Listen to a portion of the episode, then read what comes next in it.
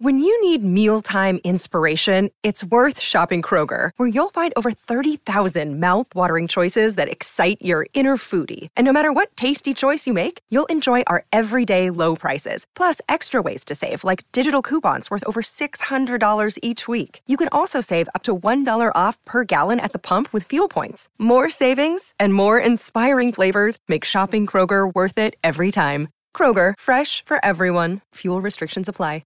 Another day is here, and you're ready for it. What to wear? Check. Breakfast, lunch, and dinner? Check. Planning for what's next and how to save for it? That's where Bank of America can help.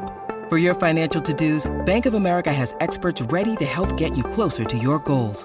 Get started at one of our local financial centers or 24/7 in our mobile banking app. Find a location near you at bankofamerica.com/talktous. What would you like the power to do? Mobile banking requires downloading the app and is only available for select devices. Message and data rates may apply. Bank of America N.A., member FDIC. You didn't know? Your ass better call somebody!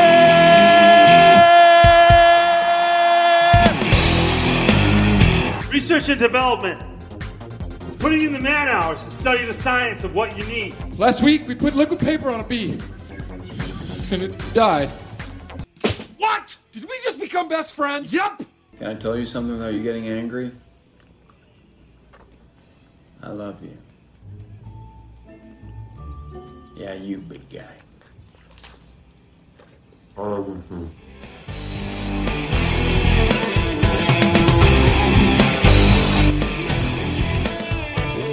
Welcome back in, everybody, to another edition of the 4D Chess Dynasty Football Podcast. Thank you so much for tapping in and hitting play. Man, Friday, this is coming out. And everything gets kicked off on Thursday night. So you kind of get to see, hopefully you don't have a lot of Titans because I don't think that's going to go very well for you. But maybe your Dallas helps you get that little bit of edge in your championship week. But the big ones, Sundays. And then we got a hell of a Monday night matchup to finish it off with a lot of fantasy implications. So I think we are set up for a phenomenal championship week. And let's just hope it's starting off so bad already with all these damn injuries and all these stars being out and last minute pivots that we have to make and quarterbacks being sent home for the rest of the year. It's not the greatest, but we wish everybody a happy week 17 championship week. And we hope if you're in the finals, you're going to win some damn money this week, but let's not skip over the fact, man. How you doing, Adam? Welcome in, buddy. Happy, man. In a couple of championships, and we're going to see what happens. A lot of people are already not playing. Injuries. Derek Carr is being sent home. We're getting to get – you probably didn't think it was coming, but we're going to get another Jared Stidham show. We're going to get a lot of crazy, crusty shows. We got the Nick Foles bad experience last week in the Colts game.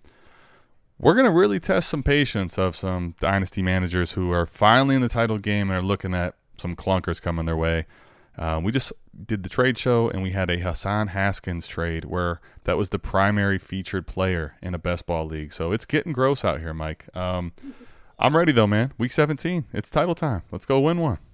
Absolutely, Wolf. Well, tonight what we're going to do is we have a YouTube giveaway that we did on our channel.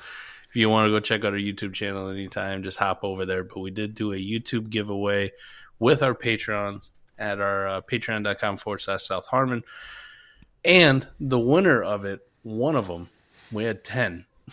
Yep. Picked the topic for the 4D Chess Dynasty podcast, but it's actually a fantastic one and one that I thought about doing anyways. And it's, what are the biggest things that we learned this year that we're going to apply and change in strategy heading into next year, Adam? So being in week 17, man, I'll start this off. The number one thing that comes to my mind when I saw this topic, and I've thought about it for multiple weeks, the biggest thing that I learned, the first one, is how damn important having liquidity is on my teams. And it doesn't matter if it's a rebuilder. On a rebuilder, I want all the liquidity possible. But on a contender, I didn't do a good enough job this year of having extra liquidity around, right? Too many of my contending teams, even in best ball, were built in July and August and September. And Adam, now we're sitting here. Now, some of these made it to the championship rounds, but I'm thinking, like, how much could I clean up in these leagues with no trade deadline, if I still had 23 picks, if I still had 24 picks, right? I had extra thirds laying around where I could go buy some of these spots, start shitty running backs, some of these kind of guys just to plug into my basketball teams. You know, the Rashid Shaheeds of the world. You go out and you find the Jawan Johnson, or you find the Jerick McKinnon, who's been on a hot streak as of late. I don't have enough liquidity on some of these contenders because I'm envious of the people who have made it to the championship and do have those pieces laying around. But even throughout the season at various times, you know, you find yourself in like those middle of the road teams where they're just not going as well. I think I need to be more comfortable being in that kind of like no man's zone, Adam, where I don't need to be completely all in. And I don't need to be completely all out, and play more of the variance, right? And play that getting into the playoffs at the 5 or 6 seed, or getting in the playoffs at the 3 or 4 seed, and being comfortable with it as long as I have enough assets to push in at the right time when I want to. When more of the chips are on the table, when more of the injuries have been decided, and more of the pictures of who's playing and who's getting the snaps and who's getting the touches and who's established themselves is far more clear. I think the problem has been not having liquidity and then pushing in too soon and kind of jumping the gun. And that's definitely something next year when I build a lot of these teams, Adam, I'm going to be more patient. I'm going to be diamond handing my own draft picks, even if I think they're going to be late, and not just throwing away so willy-nilly. And I'm going to be more aggressive in trying to acquire third-round picks, more aggressive in trying to collect all those extra assets that people just seem to throw away on a whim for these exact moments. Yeah, I think the draft pick one is one that's very eye-opening. I think, like, I think we all know this, and when you play enough, you start to see it play out. I think this year in particular. And the reality is maybe it just didn't hit us as hard in other years. Maybe we didn't quite have enough of the variance of the attrition that took place. But the reality is the last few years there has been attrition in the worst times. And we just talked about it to start the show, what there is going on in this point of the season, week 17. How many people are not going to be playing? And Mike, here's what I saw. Two of the leagues that I like the most. Like, you know, we all have our leagues that we're in big portfolios, right? But there's obviously some you pay more attention to than others, or you're kind of like this team is ready to go more so than others, right? You kind of planned out. And this is both in lineup and best ball, which I think gave me more insight. Like in best ball, I kind of thought, you know, and I still do, but if you build it correctly in the offseason, you can kind of forego not having your pick because you can basically load up on so much depth and talent that even if some things go wrong, I feel strategically enough about myself that I can make up the fact that I didn't have the perfect season, right? If you have enough depth, I think you can do that. The problem is I saw this even in best ball, Mike, with a team where I thought this team is just unreal. And I ended up sneaking in the playoffs with a bunch of moves I made, but I ended up losing in the wild card. Had, you know, Lamar didn't play. I didn't have Trey Lance, and Kenny Pickett was on concussion in the wild card weekend, right? Geno was my only quarterback of consequence. I added Brett Rippon. That doesn't even really count in Superflex, right? I had one quarterback. So the point with all that, in best ball even especially, what I think the last part you said there, right? Diamond handing your own pick. Now, liquidity I think is important on best ball, even if it's not your own or lineup. But when you have your own pick, what I found out in a lineup league, Mike, is this. Your flexibility is taken away. And I think that's one thing that people don't understand quite enough of. So I had a team in lineup that's built great too, right? Problem with this team, Mike, and I'll pull up the team just to kind of give you an idea of how tragically wrong everything went, right? So I had Dak get hurt early, all right? So I had Cam Akers be relegated to absolutely nothing based on what we thought he was going to be. I had DeAndre Swift playing no snaps, getting hurt early. I had Matthew Stafford get hurt. Right? You're talking about both my quarterbacks were not playing well or hurt at bad periods of time. DJ Moore, great guy that we love, but didn't do anything. Kyle Pitts, right? Kyle Pitts was awful and then got hurt.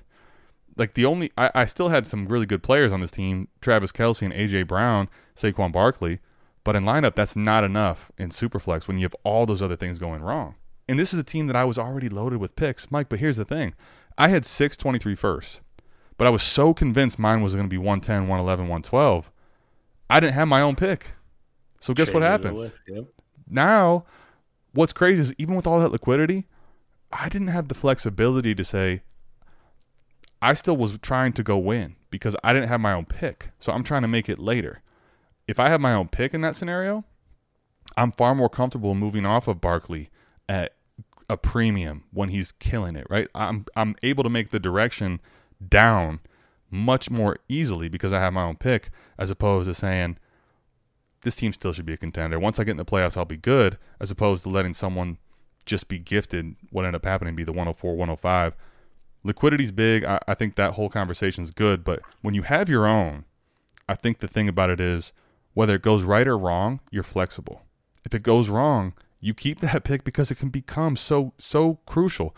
If I have the ability to take a failed contender with my pick and make it the 101 with appropriate moves, that's a massive, massive gain in Dynasty. Yeah. If I have a team that I don't think is contending, but it ends up being contending, and now I'm in a league where I can trade in the playoffs, I can now move that pick appropriately where I would have thought it was early, now in the playoffs when I'm actually going to need it. So the timing, I think, is the big thing. I'm also not like saying if somebody does something stupid and they're like, you already have a strong team, and they're like, I'll give you Patrick Mahomes for your first round pick. Obviously, you know, break 75 tables on the way to go accept that deal. But we started off the year, you know, we talked about it. We did the episode when we were at the Expo, like Antonio Gibson. People selling, you know, sell for any late first. And I'm like, I'll buy for any late first at this price. That's the kind of stuff I'm talking about where I'm not going to do it. And it's not just Antonio Gibson. Some of those moves that I made and bought for late first, they paid off. But it's just not having the flexibility that I wish I had now at the most crucial time, the absolute most crucial time. And I will say this, Adam, the one difference too that I learned through all this to kind of tie it in with it is that there's variance in fantasy football all throughout. There is definitely, and we have seen it, you have seen it, you just talked about it, less variance in a properly constructed best ball team than there ever will be in a lineup team. Like best ball, you can get by without having your first, right? Like you have a quote unquote failed contender in this best ball team without your pick, but you still made the playoffs, Adam. You didn't miss the playoffs. You miss the playoffs in a lineup league without your first. It is hugely detrimental. Like you almost have no shot in a lineup league if all those things start going wrong for you, Adam. And you're talking about, I just got Geno, I just got this guy, you know, I lost Kyle Pitts. Plus I was pushing the button on Kyle Pitts for the first 4 weeks when he wasn't doing anything and actively hurting my team. That is very different than in best ball where Kyle Pitts can be underperforming, or you could have your two starting quarterbacks get hurt, but maybe your third and fourth stringer are doing just enough to make your lineup and keep you afloat and get you a win against the median or get you the spot win here and there against other teams and get you into the playoffs where not having that pick isn't a gift to somebody else. You do that in a lineup league, it's over for you. Like you'd be gifting somebody an early 23 first. Like it is completely possible. So there's variance throughout, but there definitely is less variance in best ball where you can be a little bit more comfortable without your pick, but still in general, man, even if you have a trade deadline that's like week 13, think of all the moves you could have made at the end of the season to go buy, you know, not even for first, but Bam night when he was hot. And that would have got you weeks. You know, that could have helped you win a wild card game. You could have got a Mike White, you know, any of these guys out there that, I talked about it earlier, the Jerick McKinnons who have been on a hot streak, like those guys, Cam Akers. When people are out on Cam Akers, what's he do? He comes in, he basically wins people weeks in the semifinals. And that guy, what cost you a late second, maybe a second and a third, whatever the case would have been. But not having that capital to be able to trade at the time is what I'm really focused on, and making sure that I have those assets available, whether it's my own or other people's, but just having some sort of liquidity that I can move in when I see the opportunity to strike. And I will say this, and I want to diamond hand him in my best ball leagues, but I'm sure as hell diamond handed the piss out of them in my lineup leagues because I've seen them go south fast. And you talked about flexibility.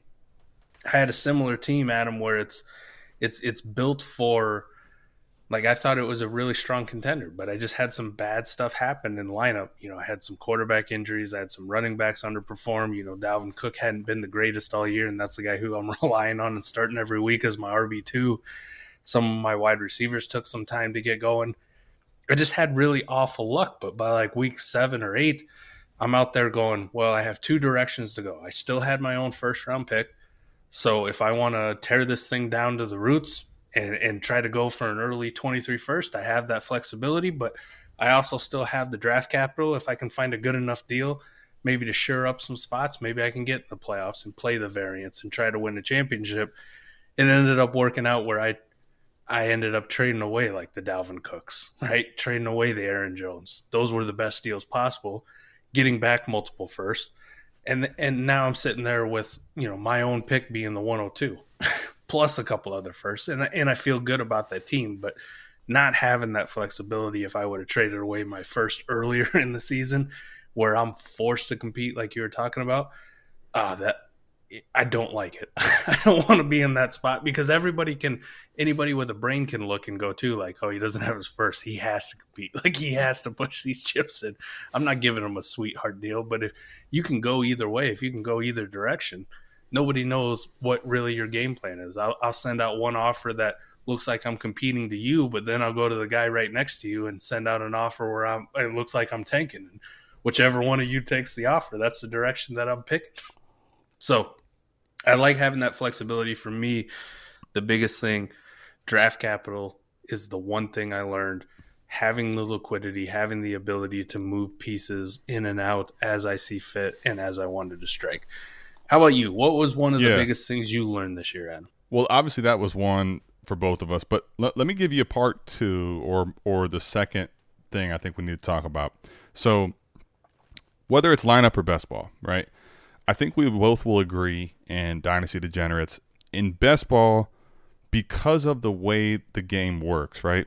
If you construct your roster appropriately, there's so much depth that you can afford.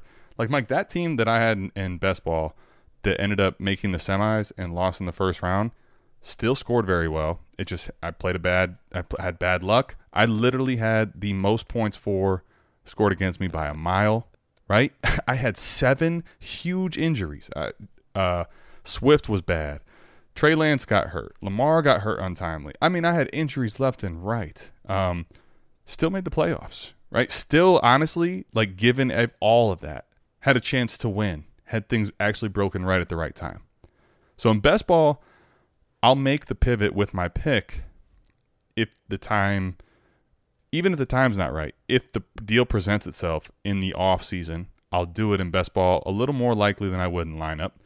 But, Mike, either way, what I've learned is obviously protecting your own picks, the flexibility you have with your own pick, but what am I willing early to invest in? So I think that's the big part for me in Dynasty Degenerates I want to talk to you guys about is, what are we going to invest in early? So, like, we just talked about what we don't want to do. Learning experiences, right? Cam Akers had a great week last week. 3 touchdowns. The teams that I was in the playoffs with that I had him in won because he hurt me getting to the playoffs. Awesome. But all the 23 first, if I spent a 23 first to get him, bad investment. I don't care how much you like Cam Akers or hate him. Even if things would have went right for him, it's not the best investment, right? A guy who's coming off an Achilles injury, you know, year 3 of his career, even if it breaks right, it's just not the right investment. That position, that situation doesn't make sense based on how the values fall. If I'm going to invest my first early, right? So what am I going to do that for? If I can get into the top 12 quarterbacks, even if it's more than just my first, like, I'm going to do that. Because, like, let's take a look, right? Cam Akers, even coming off that week, Mike, when I look at Keep Trade Cut, he's not a first pager. He's not a second pager, barely a second pager, right? He's, like, barely inside the top 100. after a massive week. Mm-hmm. Kyler Murray had a horrible season and is hurt. Kyler Murray is 24th overall on Keep Trade Cuts page, right? Like the variance of where he's going to fall, even in the, if like that's the worst case scenario for Kyler Murray, right? Didn't have a good season, got hurt, season ender, might not start the season next year. Still a top 25 overall player asset in Dynasty. Like even if I lost, it all went wrong with Kyler Murray, I'm safe there. I'm secure. So if I get a top 12 quarterback, I'll do it. I think the eye-opener for me is if I can get a true elite receiver, and I think we have to be cautious about who that type player is. Ja'Marr Chase, the top five guys for sure, Justin Jefferson, AJ Brown, CeeDee Lamb, young guys with good profiles that are highly valuable receivers. Also, I will make the move for those guys. They're going to retain value. Ja'Marr Chase got hurt this year. It's as if he didn't even lose any value, right? Mm-hmm. And then I look at tight end too, Mike, the elite ones. So Mark Andrews. Mark Andrews hasn't done dick all. I mean, think about this. He has not done a damn thing for how many weeks now? He doesn't have a quarterback. Lamar's not playing. There's turmoil on if he's going to come back to the Ravens. Doesn't matter. Top 30, 35 asset, tight end premium, period. Like elite tight ends, difference-making wide receivers, quarterbacks, I don't care. Like I will move my pick regardless. Like those are positions I will do it for. You could probably do it still for a Breece Hall type, like Bijan Robinson. Then look at how Breece Hall's working, right? Even Breece Hall went out smashed, got hurt. You're going to retain some value there. But it maybe is a little more risky to do that with him. But if you did it with Bijan and Bijan went out and got hurt, you're still going to have some value insulation. The point I'm making is the fringy guys early, the value insulation isn't there, right? The aging running back, Alvin Kamara, right? If he would have missed the rest of the year, that's a cratering asset. Cam Akers going into year three off an Achilles, cratering asset. Gibson, B-Rob, whatever you think of him, these are the cratering assets you don't want to early put your 23 or your 24 chips on. What you want to do is somebody that has value insulation if it goes wrong. I think for me too, when you're talking about this, Adam, these, you know, so much of going into this season, you know, was me being combative or trying to fight it. And you kind of talked about it with Cam Akers, but we had Gibson, we had plethora of people who are like, you know, sell for any first, or, you know, these guys aren't worth a first. So if you can get off them for this, go ahead. And I fought back against it where I was like, I'll buy these guys. I'll say this. If I want to tie these 2 points together, Adam, I think what I learned when you're talking about this is that I'm willing to do it for – I don't want to do it for a single player straight up, right? That just feels like a bad range. It feels like a bad bet that you're going to make your first versus this player actually being good. Now, some of them are stupid obvious where it's like, you know, sell Devante Adams for any first. Well, I still think Devante Adams has another couple years in him, right? Still has another couple years, and he showed it this year. Or like a Tyreek Hill, like some of these guys we were down on. I think those are the ones you can get into, but we've seen stuff in the past where they've been elite difference makers. The ones I want to stay away from are the Cam Akers or the Antonio Gibsons or Christian Kirk, like these kind of guys where we're betting on potential, we're betting on youth, we're betting on them actually having a breakout that they may not ever have. And if they do, the payoff isn't as great as we'd like to hope. And if they don't, the consequences are detrimental. So I think I'm going to shy away from doing those kind of moves a lot more and being more in line with taking that first, applying it with another player, like in that range, you know, like a first in Cam Akers, and trying to go to the elite of the elite range, right?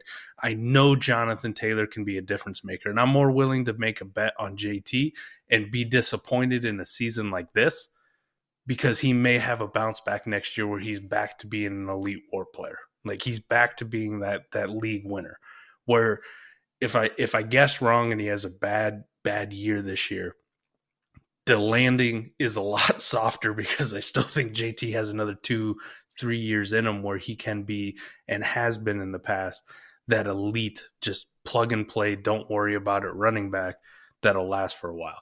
But even more so, there's not a lot of running backs outside of JT that you want to do that with in regards, right? That's another point that we'll get to.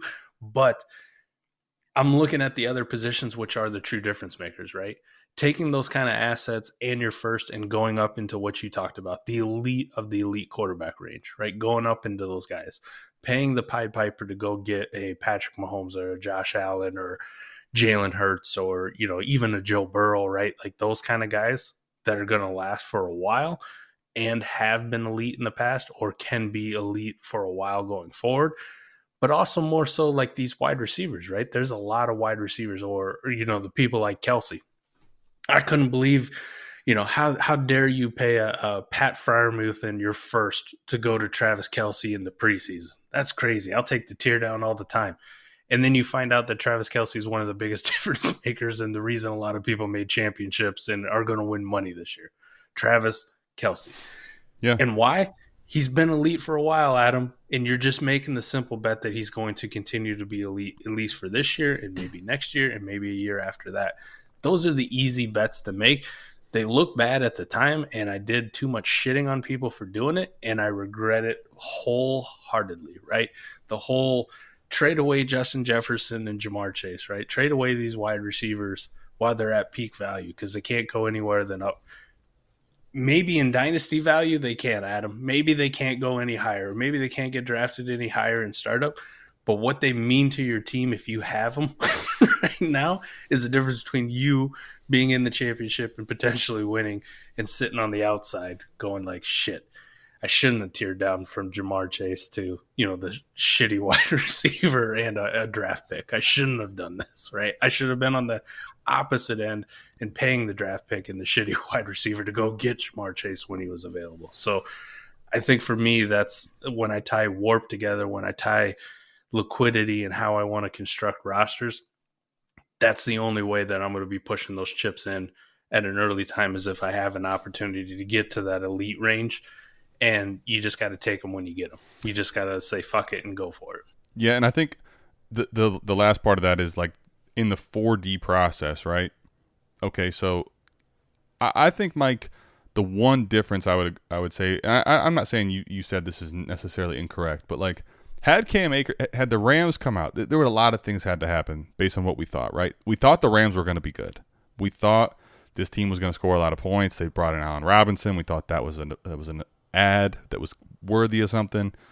We thought Matthew Stafford was going to be better. We thought, obviously, Cooper Kupp was good, but the whole offense as a whole was bad.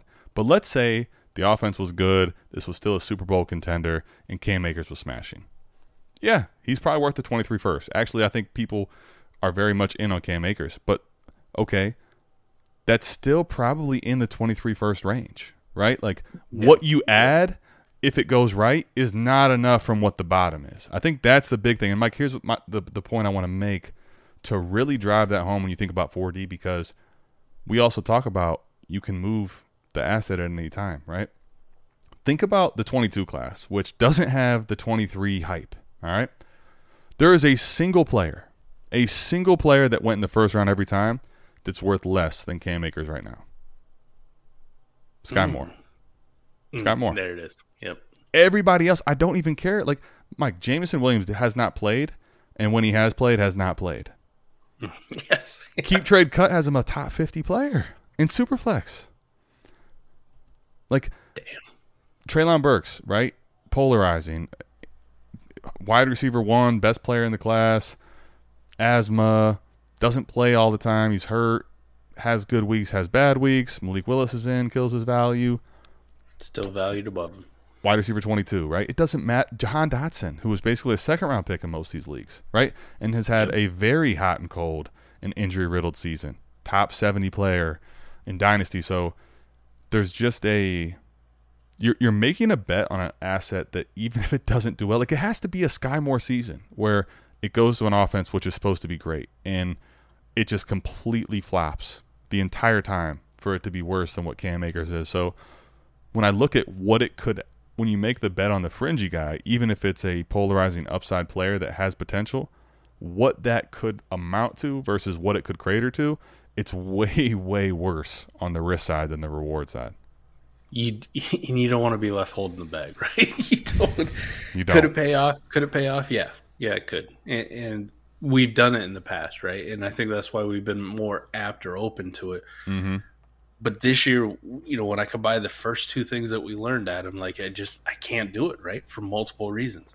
I can't do it because what you just said, the payoff, could it be worth it? Yeah. Is the downside really bad? Absolutely. And how do I want to construct my teams? I'd rather have the liquidity. I'd rather keep the draft pick because I can do so much with it at so many different times throughout the season, right? I'm not locked into I bought Cam Akers in August. And now I'm sitting here with shit on my face, right? I could be sitting here in championship week going like, hey, who wants the 112? And there's all kinds of people with turds out there, right? I think about all these basketball leagues. What the 112 could buy you could be like 4 or 5 pieces of just absolute turds that people don't value or don't think are going to be worth anything next year, but would actually help you win a week, right? Actually help you win the championship. You could go out and buy a Jerick McKinnon, a Bam Knight, and a Brock Purdy, and it probably doesn't cost the 112. You know what I mean? Somebody will be like, thank you. Thank you. Yeah, I'll get off these guys for sure. You can have them. I'll take the 112, and I'll re-roll into a rookie. I'm not playing for money right now, so this is perfect. But it works out for both parties. So I'd much rather be in that position when it comes to crunch time than to do this in July and August and go like, oh, well, glad Cam Akers finally showed up 1 week this year and actually did something. Yeah, no question. And I think, Mike, you know, as I'm thinking about, you know, the things we learned and, you know, we got this question posed to us. Mike, I think another thing for me, and I wouldn't say this is something I learned per se this year. Like, I've known this is probably the thing, but I saw happen time and time again. And I think, Mike, this one is not as, like, defining per se. We could talk about what we think makes sense for this scenario. But in season, man, in Dynasty Degenerates, I promise you, if you're playing and you've been tapped into this, you have seen this too now this year. And if you think about this, this is one of the harder things to do because when in the year, right, you're thinking this guy is smashing and why would I ever move this player? But in season, when guys are getting to peak value, man, it is the hardest thing to do because you want to win. And there's the money aspect of winning now. But if you can have enough combination of savviness and common sense and detaching yourself from names like we talk about all the time, you can move off of so many assets that just, I don't care what happens, you win in dynasty value, period. Like Saquon Barkley, right? We told everybody, do not sell this prospect right now in the offseason because he's at an all-time low. There's just no way he's going to go lower. Mm-hmm. Comes out and smashes. He's going to win people leagues. Like, that's probably going to happen. But you're never going to get Saquon Barkley value after this year of what it was during the season. You could have traded for 2+ this year, right? You could have absolutely done it. You look at so many players like that, Mike, where outside of like the elite range quarterbacks, because they can retain that value for so long, like when you get to a player, especially at the running back position, that's not one of these elite quarterbacks, and you can trade out of that, like Kenneth Walker hit that this year, right? Like Kenneth Walker went from guy we hyped up a lot to dynasty RB1. If you can pivot out at that true price, it's hard to do in the moment because you want to win.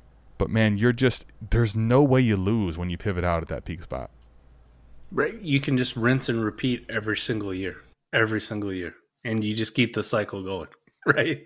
If you do it, you know, in 2020 and you net 2 or 3 first for a guy who's at peak value and you de-risk yourself, you're done. Then you go to the next year. Now you're up to 5 first total between the next guy that you sold off at the peak value. And then you go to 2022 and you do the same thing. Like you could be sitting there getting a lot of people's throw-ins, right? You could be sitting there going, man, I've got 623 first and I still have a good team. Like I still have the liquidity where I'm playing the variance. I'm in the playoffs. I'm the wild card team. Now let me see if I can buy some old crusty vets. Like I want to keep these picks because I know these picks are going to be the 101. This is going to be the 104. This will be the 100, you know, whatever it is.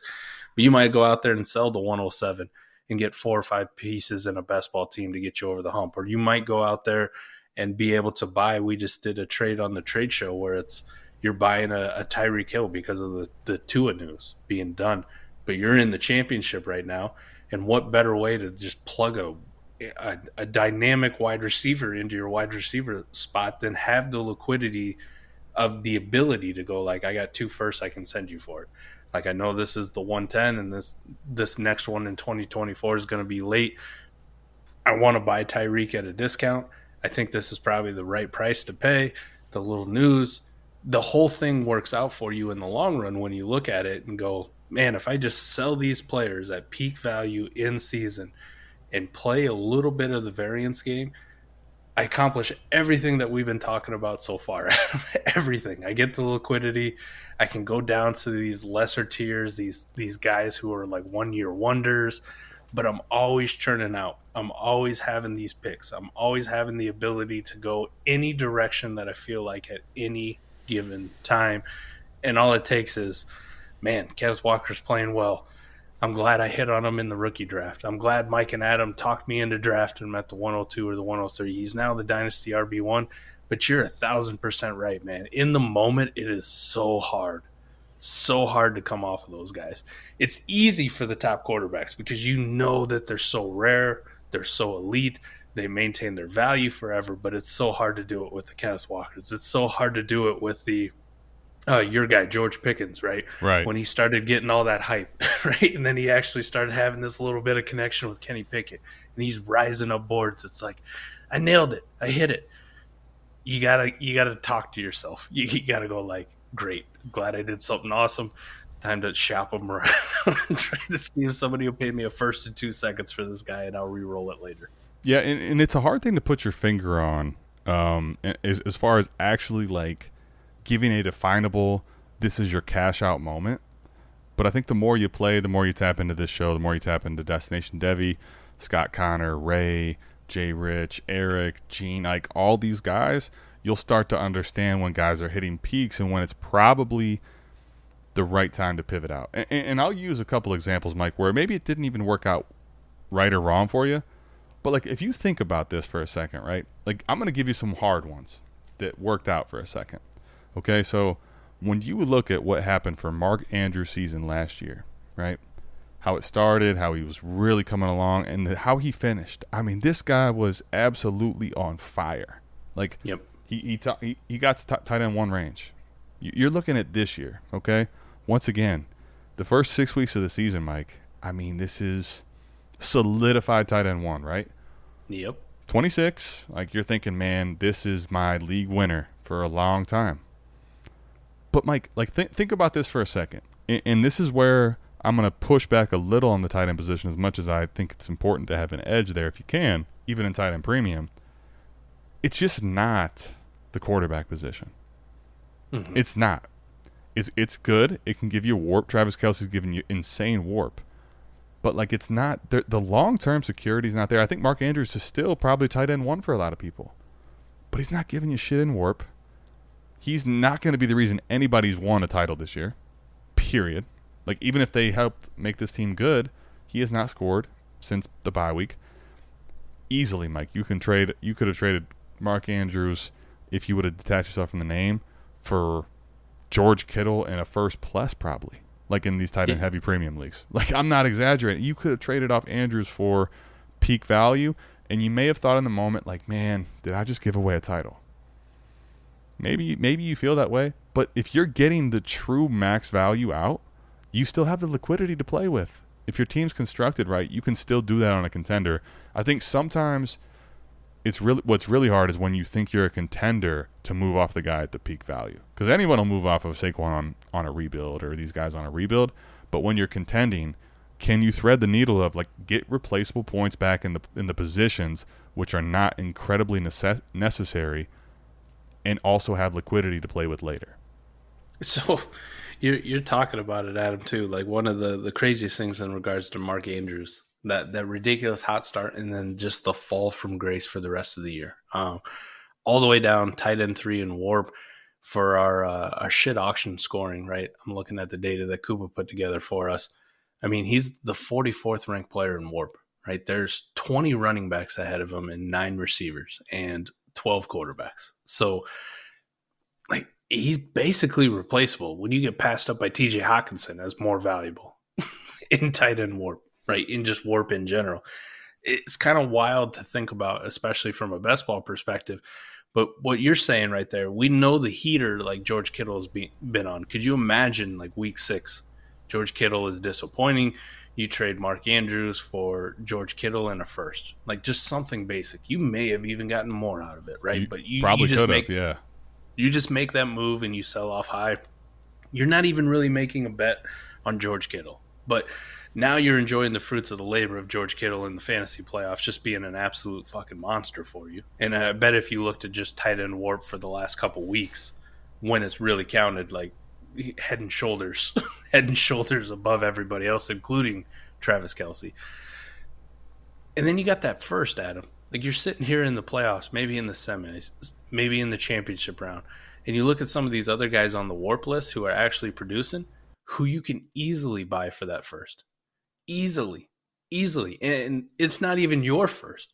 It may be some guy who missed the playoffs, right? Because he bought into Mark Andrews and then failed him at the last minute, right? And just knocked him out of the playoffs. You might be looking at the 107.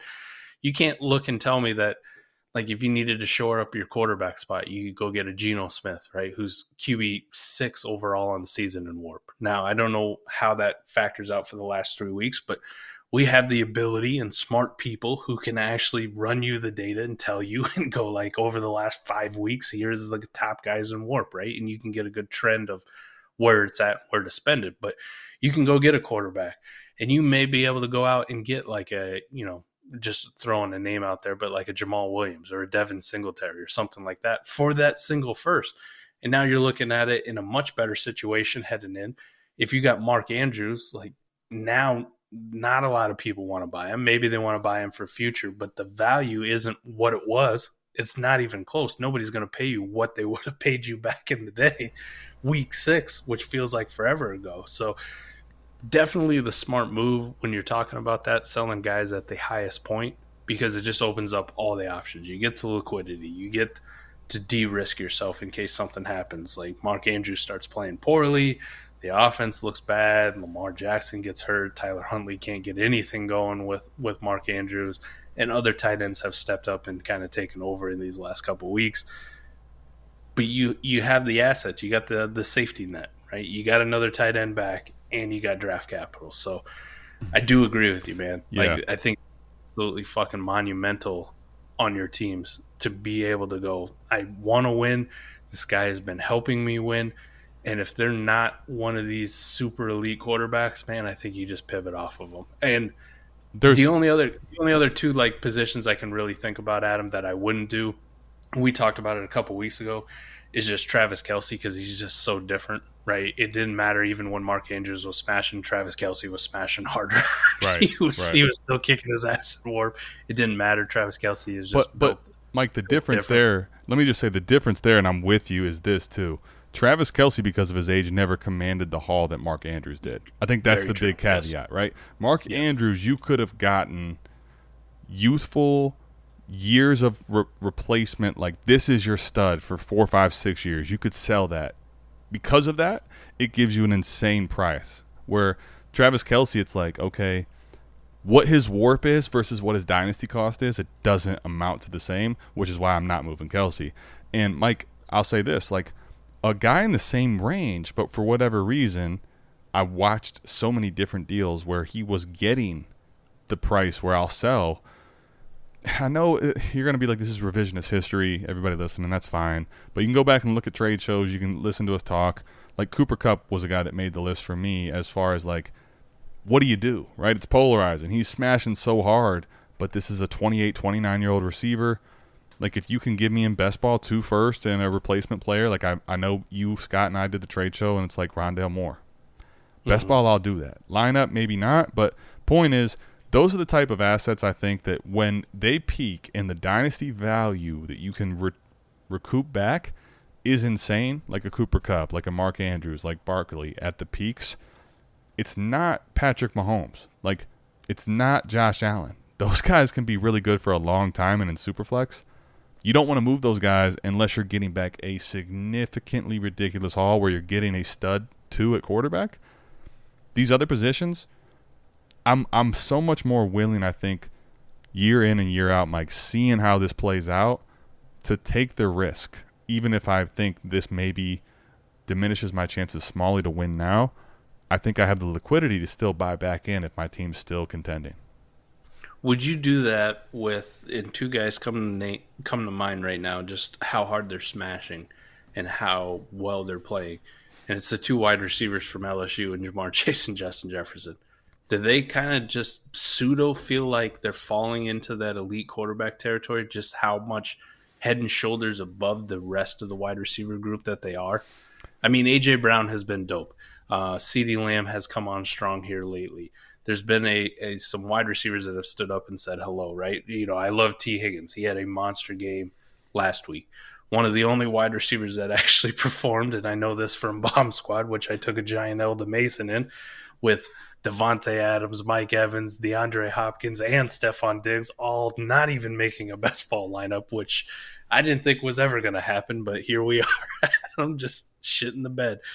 But with how well they're performing pretty much all year and being so head and shoulders above the rest with their age, do you feel like those are guys that you would pivot off of in these kind of moves, or have they kind of gotten into that? I'm not going to say untouchable, because nobody on my dynasty rosters is ever untouchable. There's always an offer you can make to get anybody, and I mean anybody. Sure. But with those guys, do they kind of get in there where, like, I just don't have a lot of incentive to move off of them, right? I don't have a lot of incentive to go down to a Christian Kirk and a couple first, or, you know, like one of these kind of moves. No, you're right. So let me say this. I think the true elite quarterbacks, to me, it's getting close to the point, Mike, and we talked about this a lot in episodes in the summer, like learning experiences, right? With the elite quarterbacks, even if you're dangling a lot of firsts in front of me, if I don't project one of them like securely in the early range that I have a chance to control myself, to position myself for a quarterback back, it gets dicey, man. Right, even with all those firsts. So, like, I'm going to need a haul plus a quarterback in the top 12 range typically to move off of those guys. Now, here's the thing with the wide receiver, right? And when I started this summer, we talked a lot about this. We talked about this, what we saw last year. Ja'Marr Chase's rookie season, Justin Jefferson in his second year. We talked about how deep the position is, Mike. But here's what I have learned this year. And now this may not be the stickiest for how it's going to go forever. Like, if the 23 running backs come in and smash, maybe we see a little bit of difference with how running backs are valued. But today, what I've seen, Justin Jefferson and Ja'Marr Chase, points per game, are both top 5 receivers this season, right? They're both super youthful. They both carry this dynasty weight that's so big. Mm-hmm. Ja'Marr Chase goes down and doesn't leave the territory. Like, even if he tears his ACL, he probably goes down a little further, but he doesn't leave top 10. Like, that's not really the case for most players at other positions outside of the elite group of quarterbacks, like I just talked about with Kyler Murray, right? The value insulation plus what they put in your lineup is what I think makes Justin Jefferson and Ja'Marr Chase different. Like, as crazy as this is, right? Think about CeeDee Lamb for a second. When Dak got hurt, people panicked on CeeDee for a bit, right? Yeah. CeeDee, I don't care what you think or don't think about him, he got into a different range of territory of what people thought, and you could actually acquire CeeDee reasonably.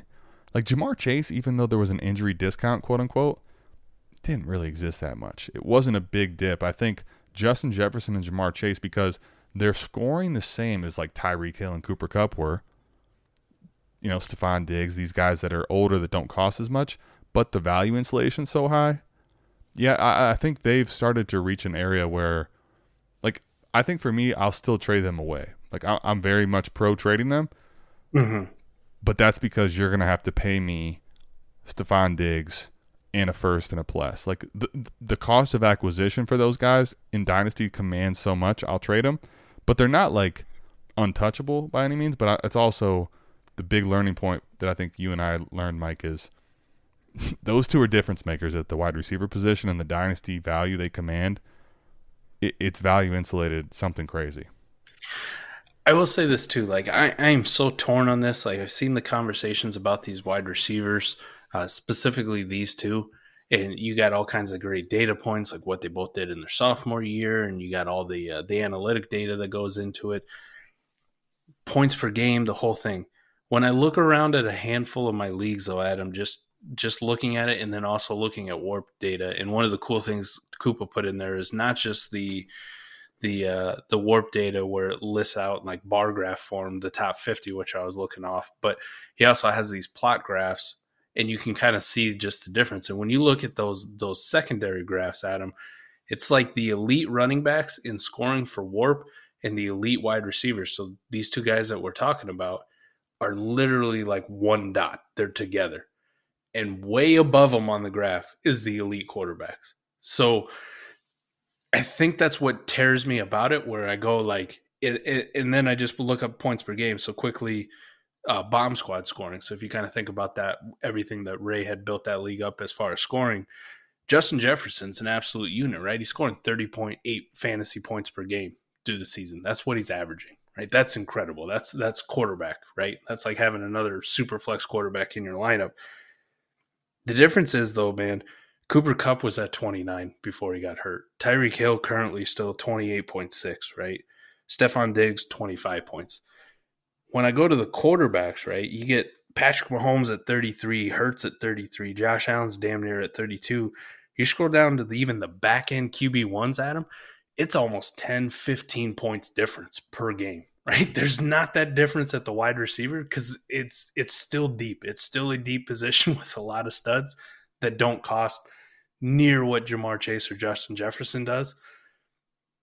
You don't get that at the quarterback position, right? You can't go from a Patrick Mahomes to a Derek Carr and feel good about your life, right? You're sacrificing damn near 10 points per game to go down to that guy. Well, and that doesn't feel good.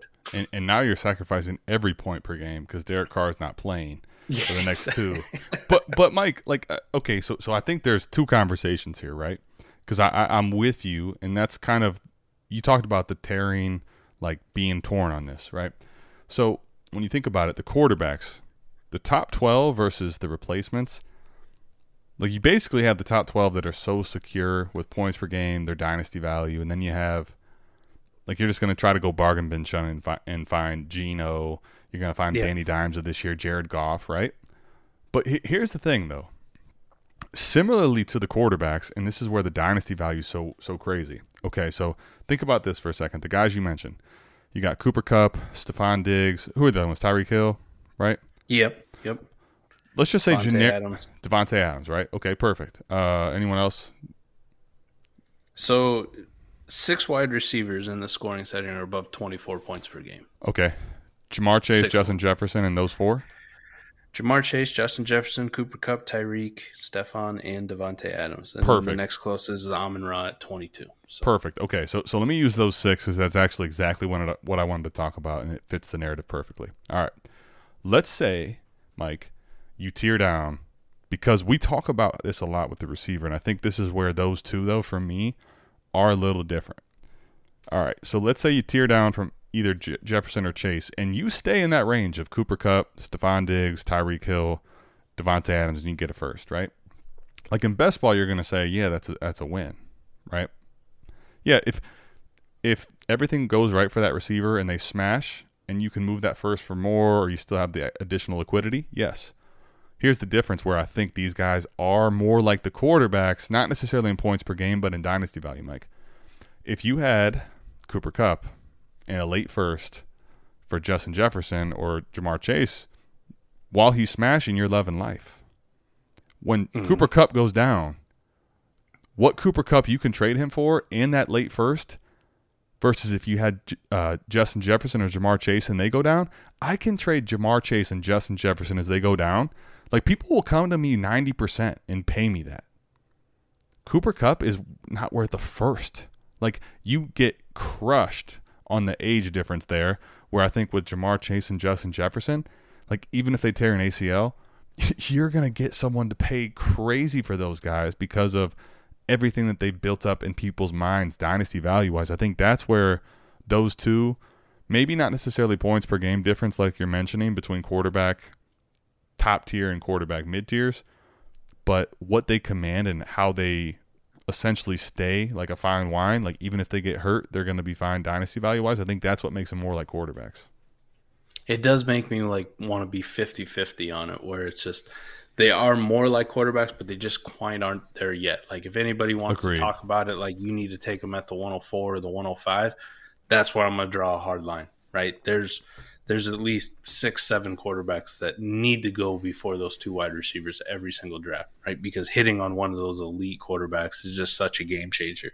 Whether it's you want to look at points per game or you want to look at warp, you want to look at the differences in tiers between the elite guys at the quarterback and the wide receivers, you have more options. I do agree, though, their age, how fast they've done it, how fast they've risen, makes me value them higher. And I don't think there's any question anymore, as much as you and I have shit on it over this past year on Ja'Marr Chase and Justin Jefferson, whether it's on the trade show, whether it's on this podcast, whether it's on an AMA or the advice we given. I will say that is one adjustment that I have made, where I now value those wide receivers more closely to where a lot of the dynasty community had been and does value them currently. I will say this, though. There's still some people out there where they're pushing them a little bit too hard, right? And I think if you just look at a warp graph, you go, Josh Jacobs and Ja'Marr Chase.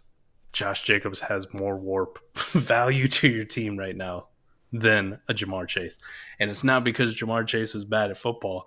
It's just the different landscapes amongst the position, right? The positional value that we're talking about, where you could get by Adam, and you could accomplish some of our earlier goals where we're talking about, where you go like, Ja'Marr Chase is so damn valued, I'm going to get Josh Jacobs in 2 firsts and maybe another throw-in. Now I have liquidity. Now I have a guy that's producing. Now I have a guy that can help me actually win a championship. And then when I get to this point, maybe I don't get to buy ever back in on Ja'Marr Chase, right? Maybe he never loses that value, kind of like Kenneth Walker or Mark Andrews, where we're talking about, where they come back to earth a little bit. But I could still go get a Stefon Diggs for these 2 firsts. I could still go get Tyreek Hill in the championship game, where I'm still getting a good wide receiver who's a warp difference maker, not to the level of some of these other guys, but I already, I killed 2 birds with 1 stone, and I'm still fucking around with an extra draft pick or an extra piece that I got as well. That's perfect, because, Mike, what's crazy is I was going to get to, again, things I've learned and tying all these points in. Quarterbacks, those elite receivers, probably even as much as I made an example out of Andrews, the elite tight ends, the very difference making as far as you can get the points back, and they're still going to retain the dynasty value. These are the type players that I think you treat more like draft picks because of how much they are going to retain. So if I'm going to move a Justin Jefferson, right, Ja'Marr Chase, what I'm going to try to do is get as close as I can. Like in best ball especially, Mike, the way we talk about this, in best ball, if I can get myself positioned for the bye, like even if you're in a league that trade deadlines happen right before the season's over, like I'm positioned for the bye. Okay, now if I want to go win a title, I can probably move Justin Jefferson for every bit of Josh Jacobs, Amon-Ra St. Brown, and another plus, right? Boom. Now I'm looking for that type trade. Whereas if I do that in the offseason and it doesn't go well, you're SOL. Because if you made the bet on Josh Jacobs and it's the wrong running back, that's where you get burned, right? Yes. But if you do it and it's, the Miles Sanders types, the Josh Jacobs types, and you do it timely, like we talked about with all the other stuff we learned, that's where I'm okay with it. Like I'll forego a lot of that dynasty value if I can extract it in full value when it's timely and I'm ready to make the playoff push.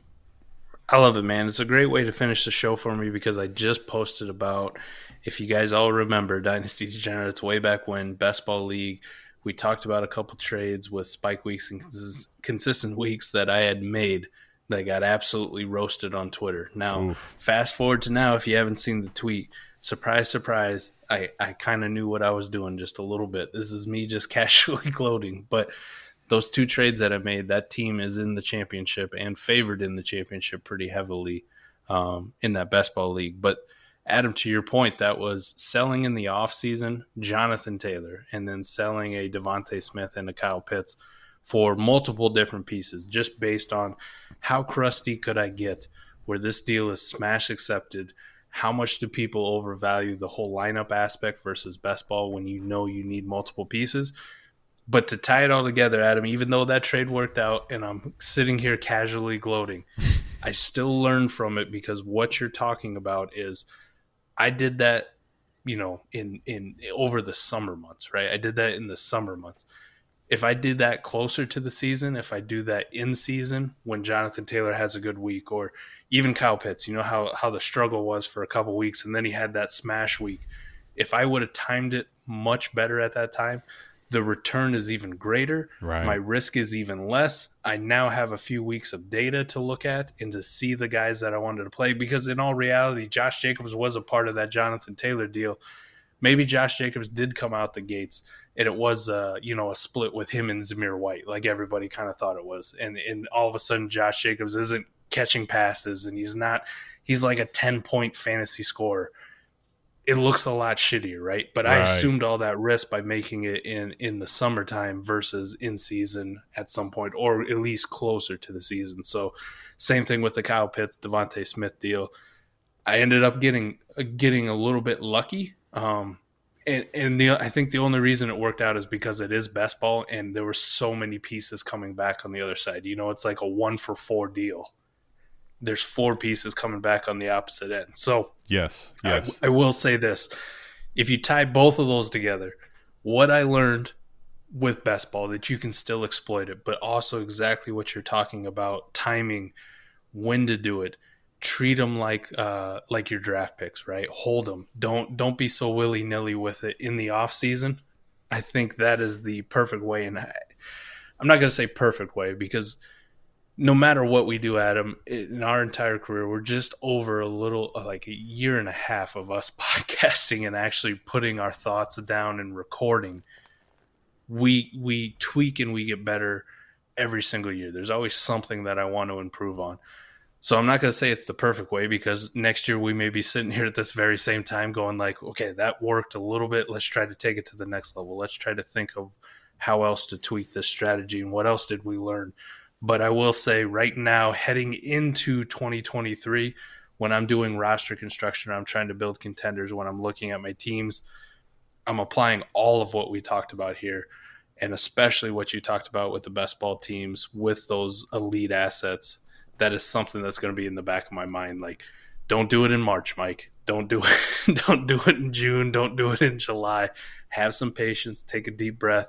These assets are still going to be elite in September. You know, if you want to get off Jonathan Taylor for the multiple pieces, you want to get off of Kyle Pitts, you know, do it week one, do it week two, do it week three, whenever you feel like their value is at the peak and people want to pay for it and you have a little bit more clarity and less risk in what you're acquiring. I think that's the big thing. And I'll say the last point, Mike, for me is I think it actually goes both ways. We talk about like tying this all together, what I've learned, right? So, you know, we made bets on particular situations or players. Some of them paid off, some of them didn't. A lot of them we had paid off. I mean, what Tua's not going to play next week, and he's been up and down. But for what we got Tua in the offseason, he's a win, right? Brandon Ayuk, a win. We had plenty of wins, but we had some big losses too, right? And for me, like my biggest loss was Cam Akers. And when I think about this, right, it's the same concept as Jacobs, but they're going to be different ways they get there, right? So Josh Jacobs was going to be more like the decline. So you're buying in the summer, you would have actually won by variance and buying a dip there. But it's still not timed correctly because you just got lucky that this was the year he popped unless you felt very confident, right? Cam Akers, if you would have bought him in the offseason, was the opposite, okay? So you bought him in the offseason thinking hype. Like you were on Team ATM. Like this guy's talent, situation, it's all going to pay off. But if you look and think about it, right, the time to buy both of them probably best because you don't know. Like you said, Zamir White could have came out and done something different. They didn't opt into his fifth year. What if they were really looking for something else? What if Josh Jacobs didn't pop that way? Mm-hmm. Like that variance exists. What if he would have rolled his ankle week two so Zamir White plays more and then he's still in the mix, he's still good, but he's not getting that feature workload. You think about buying Josh Jacobs midway through the season. Okay, so his value has accrued, but he's still not in like anywhere near untouchable range. Someone will sell you Josh Jacobs week 8, week 9, week 7, right? When you're feeling good more about buying him and his situation's better. Yeah. The opposite's true about Cam Akers. Like, if you're a truther on Cam Akers, and supposed to being overexposed on him in the summer, when he is asking for a trade and doesn't get one and isn't playing for a team, like, you're not going to lose buying him. Because if he goes to zero, you're buying him damn near at that. You could buy him for a late second easy in places, dude. Nobody wanted anything to do with Cam Akers outside of people that are absolute truthers. Like, if this back part of the season where he's having these big RB weeks don't happen, okay, but you didn't pay for that. Like, you can buy guys on the dip and on the upswing timely mid-season based on dips and ups, because Josh Jacobs doesn't cost really what his up is in warp, Mike, if you buy him in mid-season. Cam Akers, when he's at a plateau, just because of draft capital, like what he's worth as far as the upside, like he was, you get him a second, third places, people were panicked on him. So you can buy both of those mid-season as opposed to putting your chips on the line in the preseason before you even know what your team's going to be. That's right. I mean, you had the whole month of September, right, to buy Josh Jacobs. I just had to look it up on Keep Trade Cut, man. September 30th, he's still RB 28. Exactly. You had a whole month. You had 4 or 5 NFL weeks to buy Josh Jacobs when people are still devaluing the piss out of him. Still hate him. Still hate him. Comes out, scores 30 points one week. No one cares. It's Josh Jacobs. There's preconceived notions that can't be overcome until the end of the year when he's doing it, you know? But I'd much rather, like, how much better do you feel about buying Josh Jacobs right after you see him put up a 30-point week and people still hate him than if you were to buy Josh Jacobs, like I said, you're buying him in June or July, right? You have all that time for things to change, all those NFL weeks, all the preseason for something bad to happen or some questions about his usage. Like, just wait till week 4, man, and then buy Josh Jacobs. You'll be fine. Exactly. And I think that is summarizing it all together, how you can take all the points and utilize it at appropriate positions for your advantage, right? Josh Jacobs had gotten to the point for people where he was a former first-round startup pick going into year 2, and everyone had soured so much that it didn't matter what the kid did. He was going to be Josh Jacobs, man, the gross Josh Jacobs. So You can use those things, plus the fact that you have time to assess your team and the injury risks before you start making pushes on your draft capital and making a direction pick. I think really all the 4D process still applies, Mike. It's just we're much more aware and rigid on timing of when you do it, not necessarily just doing it in the summer. You remember a couple years ago, this is the last thing I got, buddy, and then we'll bounce out of here. But you remember a couple years ago, our first year in Bomb Squad, and you and I are both competing rosters. And how long into the season were we sitting there going, like, nobody wants our damn draft picks. Nobody wants to trade for the first round. All along, man, that was the play. That was actually a gift from heaven, right? You wait until right up until the trade deadline, you still got these draft picks. And now the situations are much clearer. The values are much clearer. You know you have a much better idea of what you're actually buying into and what kind of risk you're assuming. So that's big, I just remember you and I both having these conversations and being frustrated about it that nobody wanted to trade for picks. But all along, man, last year it was staring us in the face. That's the actual right process play. And here we are in 2022 going like, yeah, we need to do that more. We need to be carrying those picks into the season. And you know what else? And I think this is a point I learned. This is a short summary to that point, right? In the start of the year, sometimes you're like, this team's ready to win and football's finally kicked off and you're just ready to contend, right? And I think you're looking at other people's teams, kind of roster baiting them, saying, he's not ready. Let me send him my first. But these teams don't want to take a first yet because they haven't made a direction pick. They haven't. It hasn't hit them in the face. Yeah, man, you ain't it. Like, they still have that hopium. You know, they still believe that this is my team, even though we all can see clear as day it's not going to happen. Well, as it goes on and you're getting to the more mid part of the season, later part of the season, and it hits them in the face, now that pick that you have, which you haven't lost out the risk of, oh, crap, I had all these injuries I can't control, they're actually willing to take now. So you lose a little bit of value because it's going to be more of the late one, right? But it's still highly valuable. But now they actually want it. Whereas if you trade that pick to someone when they don't want it, you're going to overpay. So don't do that. It's just, you're right. It smacks you in the face. It's so much better to wait and see it out and then send the first when that other team really values it and they've made a direction pick too. All right, man. I love it. Next week, just a little preview, Adam. We're going to dive into, we did it last year. We got to do it this year. Our biggest player misses. You kind of touched on some of them, but there's a giant list. There's such a giant list. We'll have at least one episode. Misses. Yeah, we'll recap week 17 if there's anything that went on.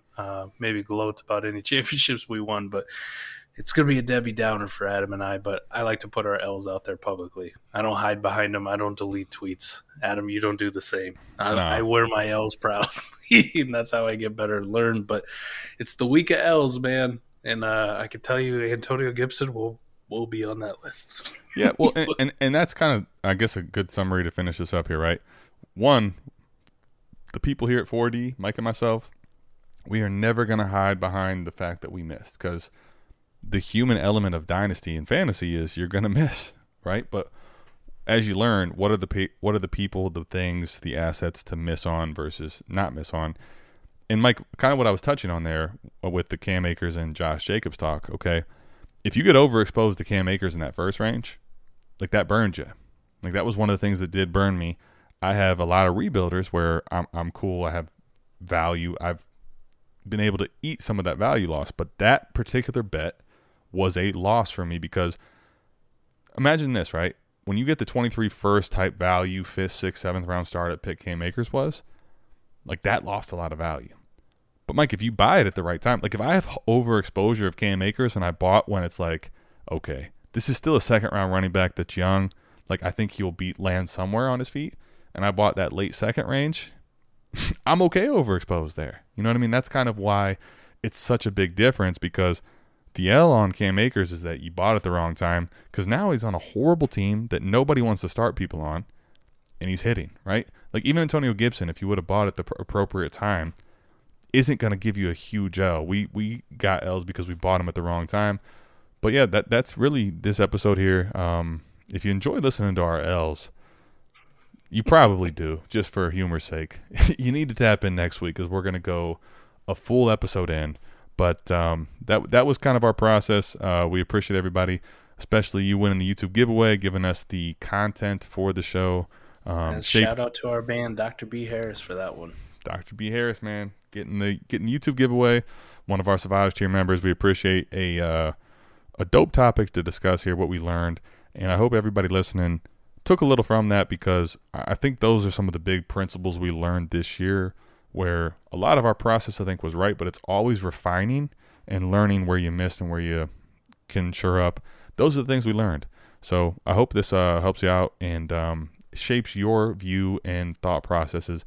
Because this is it. This is the last week. Someone's going to win a title. And we're back into rebuild mode, baby. Every single one of us is thinking 2023.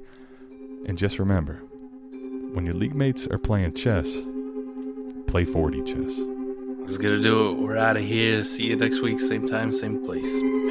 Peace.